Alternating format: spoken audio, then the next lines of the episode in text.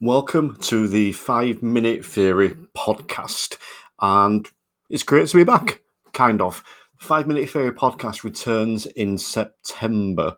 Uh, we've got some wonderful new features and some of the regular stuff as well, generally, the five minute theory stuff. But just to get you warmed up, I thought I'd share something a little bit special with you as a, a bit of a bonus episode a couple of weeks before we come back. See, I also run another podcast called The Instructor which is aimed at driving instructors.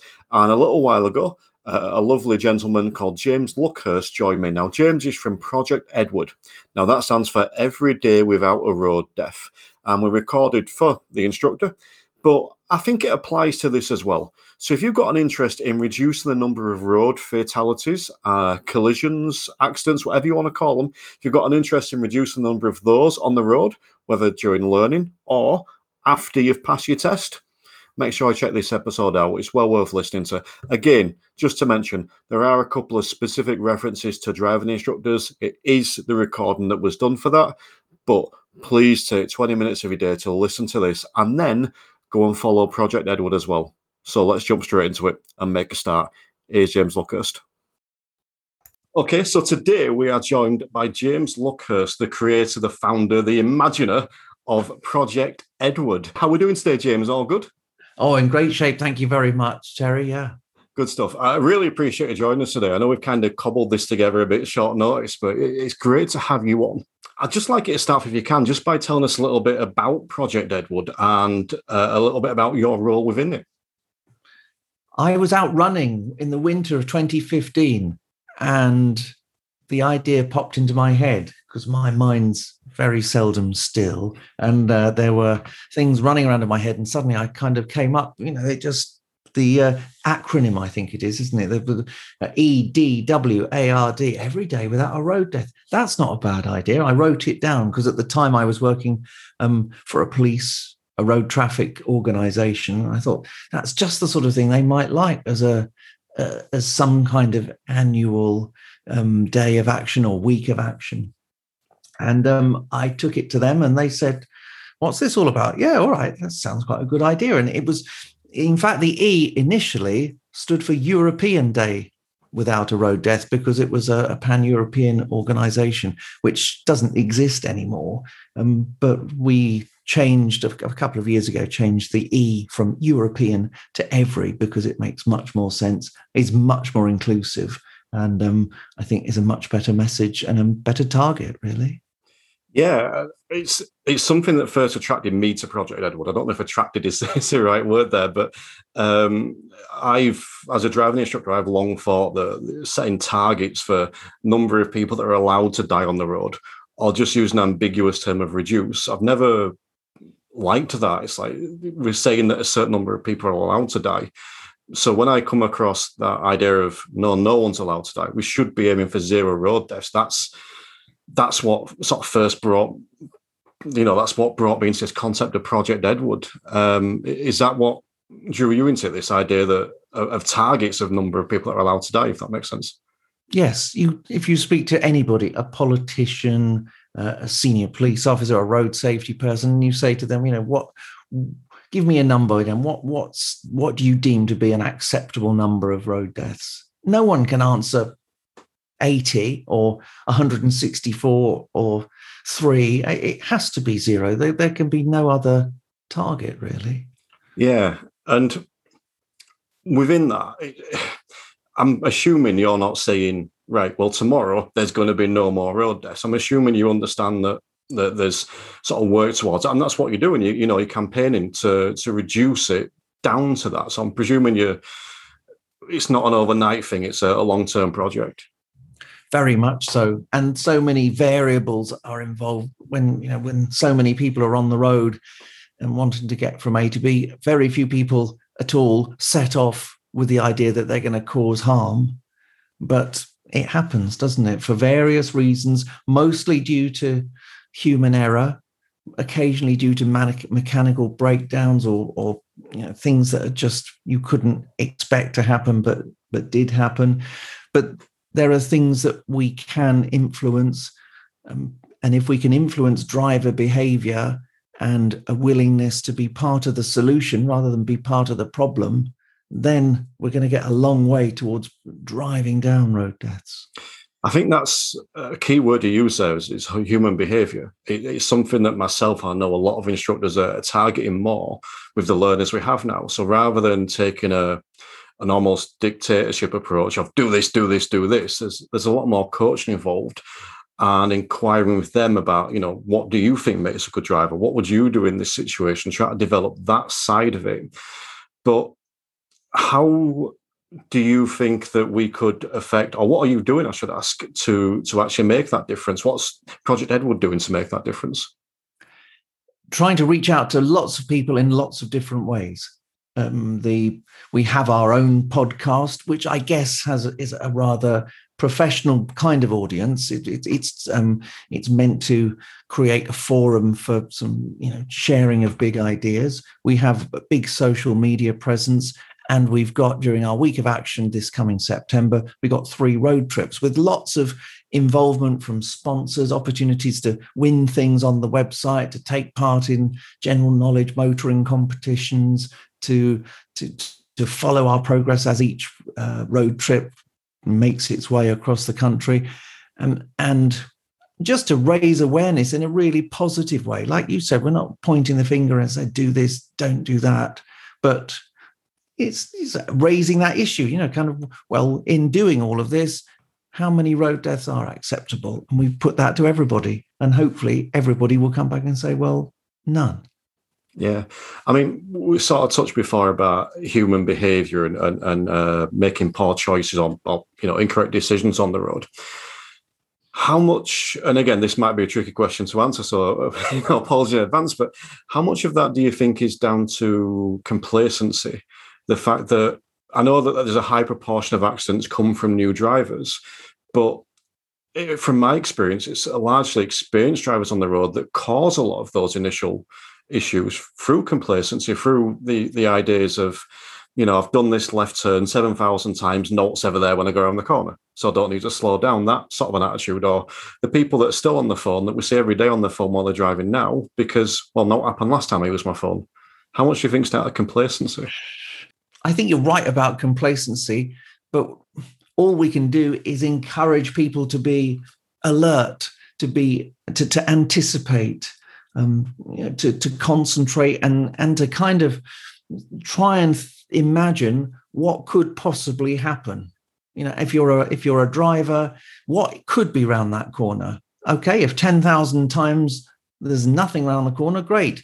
But the 10,001st time you go around that corner, if you've got the same attitude of expecting the unexpected, that's going to be you know, work in your favor. Um, that's why we're so keen about speed compliance because you know if if you're doing 30 miles an hour in a 30 zone and you know some something happens in front of you that you couldn't have predicted or you didn't predict or you know whatever the reasons are and you stop in time you only need to be doing a, like five miles an hour more if you're doing 35 you're still going to be doing 17 miles an hour when you hit what you could have missed.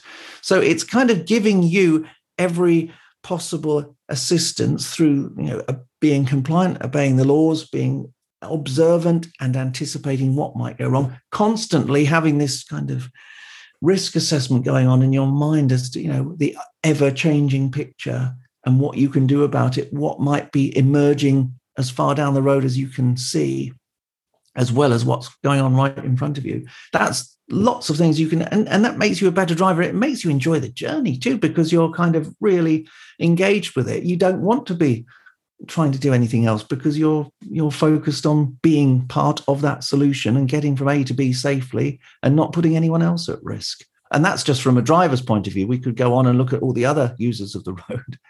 Definitely, and and again, just sort of touching back on on my industry of the instructors, I know there's a large proportion that that take that approach. You know, looking as far ahead as you can, planning what's coming up, rather being proactive rather than reactive. Um, but what Project Edward is doing, and I'm, I'm sure there's there's others out there to try and promote that is, is great. But the the new drivers have, or, or learner drivers, I suppose, have an advantage that they're getting taught you know they've got this access to information that it's almost forced upon them in a sense they don't have a choice to, to then go and pass a test but how because obviously you're doing a lot of stuff on social media. You've got your podcast, which is one of the reasons we brought you on to promote that. So we'll we'll come back to that in a second. But how can we actually drum that into people? You know, there's we can put it out there through social media, and and, and I can do it on on my channels and and through this podcast. So it's out there for people to find. But how can we actually make people find it or want to find it?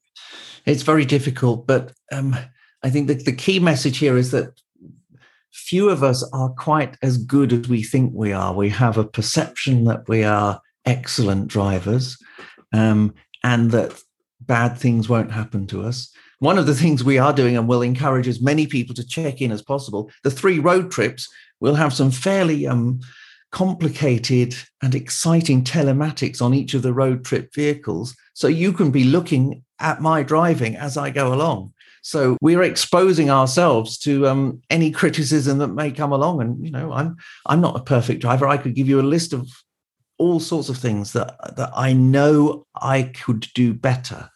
Um, but you know, we won't go into that. but we welcome uh, the uh, we welcome anybody tuning in and, and watching us doing it. But we know we're not we're not raising ourselves above levels of everyone else. You know, and I think if we could encourage everybody to be willing to, to perhaps just reflect on one thing every day. I mean, it's you know, we we learn about we're, we're happy to, to to to pick up tips on other things and to be pleased to learn about something but it's kind of like driving well we know about that already. We're already very good at it. We don't need anyone else interfering with it but perhaps we just um, the opportunity might be there for us just to learn a few things each day or to reflect on one thing that we could do better. And in the process reduce the risk we face and the risk we may pose to other people i guess i think you make a, a great point there in saying that um, we think that we're better than we are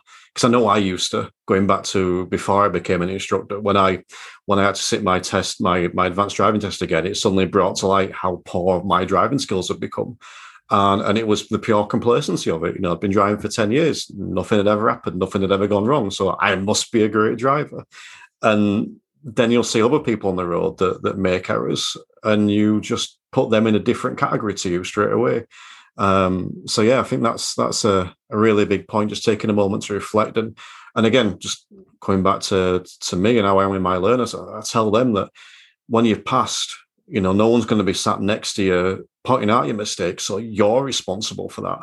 And even if there's potentially maybe a, a, an instant or a near miss that's completely someone else's fault, there's still potentially something you could do different to help prevent that. Just because it's not your fault doesn't mean you can't drive safer. But you also mentioned there about the the free road trips. Is that part of the the week of action that's coming up? Yep, one will be leaving Truro in Cornwall, one will be leaving Glasgow in Scotland, and another will be leaving from Ely in Cambridgeshire on, on three long routes that have lots of visits along the way, where we're looking to get examples of good practice and you know, in, in particularly based on what's called the safe system, where they have these five pillars um, that are meant to be at the uh, at the, the very core of, of, of, a comprehensive method of, of making road journeys safer. Um, for example, the, the trip leaving Ely in Cambridgeshire will, will be on the Monday afternoon of Project Edward Week. We'll be at Addenbrooke's Hospital looking at advances in post crash care. We're doing a lot with fire and rescue um, because that element of it, you know, where there's an there's an amount of prevention that you can do. You can prevent, prevent, prevent. But uh, once an impact has happened, once a collision has happened, then it requires intervention. So, how effective is that? How much have we learned over the years with medical advances, and and what have modern vehicles done that have made that better? So, we'll be looking at that. Really excited about the Wednesday, the first ever National Safe Speeds Day where all the police forces of England and Wales, with Police Scotland and uh, the Police Service of Northern Ireland, will be spearheading a, a campaign. You know, they don't want to be giving out any tickets that day because we want 100% compliance with speed limits, which on its own won't stop all deaths. Please don't let us. You know, I'm, I'm not connecting speed with with road death as a kind of it's that's far too simplistic, but it will have a big impact if we can do that. Definitely. Um, and I believe that kicks off on Monday, the 13th of September. And you're counting down to that daily on your, on your social media. You're doing like, uh, I think you're on 86 days to it, I think yesterday. And oh. I'm enjoying following that because you're putting up little videos and like links to different stuff that people can go and, uh, and, and, follow and, and, get advice and to to actually improve road safety. So anyone that's listening, go and I suggest going and following them. Just even if you just use it for that, because there's all sorts of little tips there. One thing I may I just say, Terry, that the one thing that we absolutely pay attention to is the is the victim's voice. It's easy to say, "Yeah, we're great doing this, and look at this, and isn't this fantastic?" and and tomorrow we'll be here doing this, that, and the other. We must never lose sight of of the absolute raw emotion and devastation that happens each time somebody loses their life or sustains life changing injuries in a road traffic collision. Um, when, when I dreamt up Project Edward and we ran the first one in 2016, we had an amazing email from a lady called um, Colette Curran from, um, she was from an Irish lady living in Spain, but she said, I've just lost my son Edward on the road. He he was killed um, on his motorbike, and the fact that you've done this for me is amazing. We, I mean, we hadn't, we didn't know who anything about that, but you know, it suddenly made it very personal, um, and we must always kind of keep that in mind as to why we want to stop road deaths because of exactly that. We don't want anyone to have to go through that. Yeah, again, another really valid point because we're talking now about prevention. So we look into the, the future. which is obviously important, massively important, but it's important not to forget the past. And and I suppose that those, like you said, the victims' voices, I, I suppose, can easily be overlooked sometimes when you're looking forward rather than than being reflective. And and at the end of it, they're the people that have been affected. They're the ones we should be, I suppose, almost providing the most attention to and the most support to. Yeah, absolutely. Um, just moving on from that, then uh, the other thing you mentioned, and, and it, this was sort of something that I mentioned before, really highlighted Project Edward to me was the the podcast that came out, which, as we're recording this, your second episode has come out today. Um, just tell us a little bit about the the show, about who it's aimed at, what the sort of features are, who it's going to benefit. We're trying to raise big issues. The first edition was just looking at the post crash care from the victim's point of view, as well as from the police family liaison officer's point of view, um, and, and actual you know, advances in, in post crash care. The, the, the edition that, that's out today um, looks at problems with drink and drug driving, and you know, a scary statistic that that you know the number of drug drivers on the road, but the the you know, it's almost like a postcode lottery. You know, police forces in some parts of the country are doing 10 times the number of drug tests as in other parts of the country. Um, and you know, blood takes so long. Blood tests for a, for a drug driver will take you know upwards of six months to be to be dealt with. You know, you can lose so many potential prosecutions, and somebody who who was who's given a blood test because they they failed a roadside um, uh, drugs wipe, well, they're back on the road a day or two later. They may offend how many times again before it's called to court and anything's done about it. I mean, it's that's a, a huge thing, and that's part of the podcast. Um, looking ahead, we we will be meeting some very interesting people. We'll be pleased to talk to the new um, National Police Chiefs Council Roads Policing Lead, who's Chief, Const- uh, Chief Constable Jo Shiner from Sussex, a little closer to our week of action. We're looking particularly at um, training and de- developments in emergency services driving. Oh golly, there's there's plenty. It's fortnightly. It'll go on through past the week of action. I think our last episode of the season is scheduled for the third of December. So, plenty to look forward to. Definitely. Um, and anyone listening to this, especially instructors, uh, I recommend A, give it a listen and B, you share it with your students because there's some key, some eye opening stuff in there. I mean, I was listening to episode two before we recorded this and, and what you were saying there about the, the drug driving. I wasn't aware of. I wasn't aware that, like you called it a postcode lottery, that some areas you go to and, and you know, you're going to get caught and others you go to and you probably get away with it. I wasn't aware that it was that different from from area to area, and that was quite startling to me. Well, tune in. There's a there's plenty to uh, um, plenty of really. I mean, we want to make it you know hot issues. It's it's not. There's no. um We don't want to waste time on it, and it's really hit hit the issues with with people who've got something really useful to say.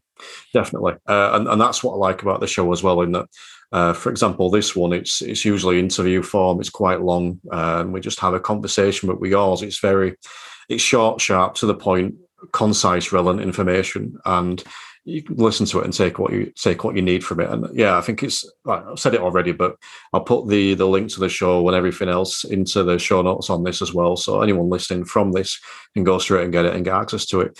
Um, in fact, I, have made a decision as we're talking now. This is going out on my podcast for the instructor podcast, which is aimed at instructors. I'm also going to put out on my second podcast, which is a five minute theory podcast which is listened to by people studying their theory test. So I'm actually going to put this as a bonus episode on that one as well. So it's actually then hitting more people as well. Because, you know, two, 30 minutes every two weeks to listen to a podcast that could actually save a few lives. I think that's uh, definitely worth doing. And and speaking of which, talking about instructors and, and other drivers, looking to uh, get your opinion on this.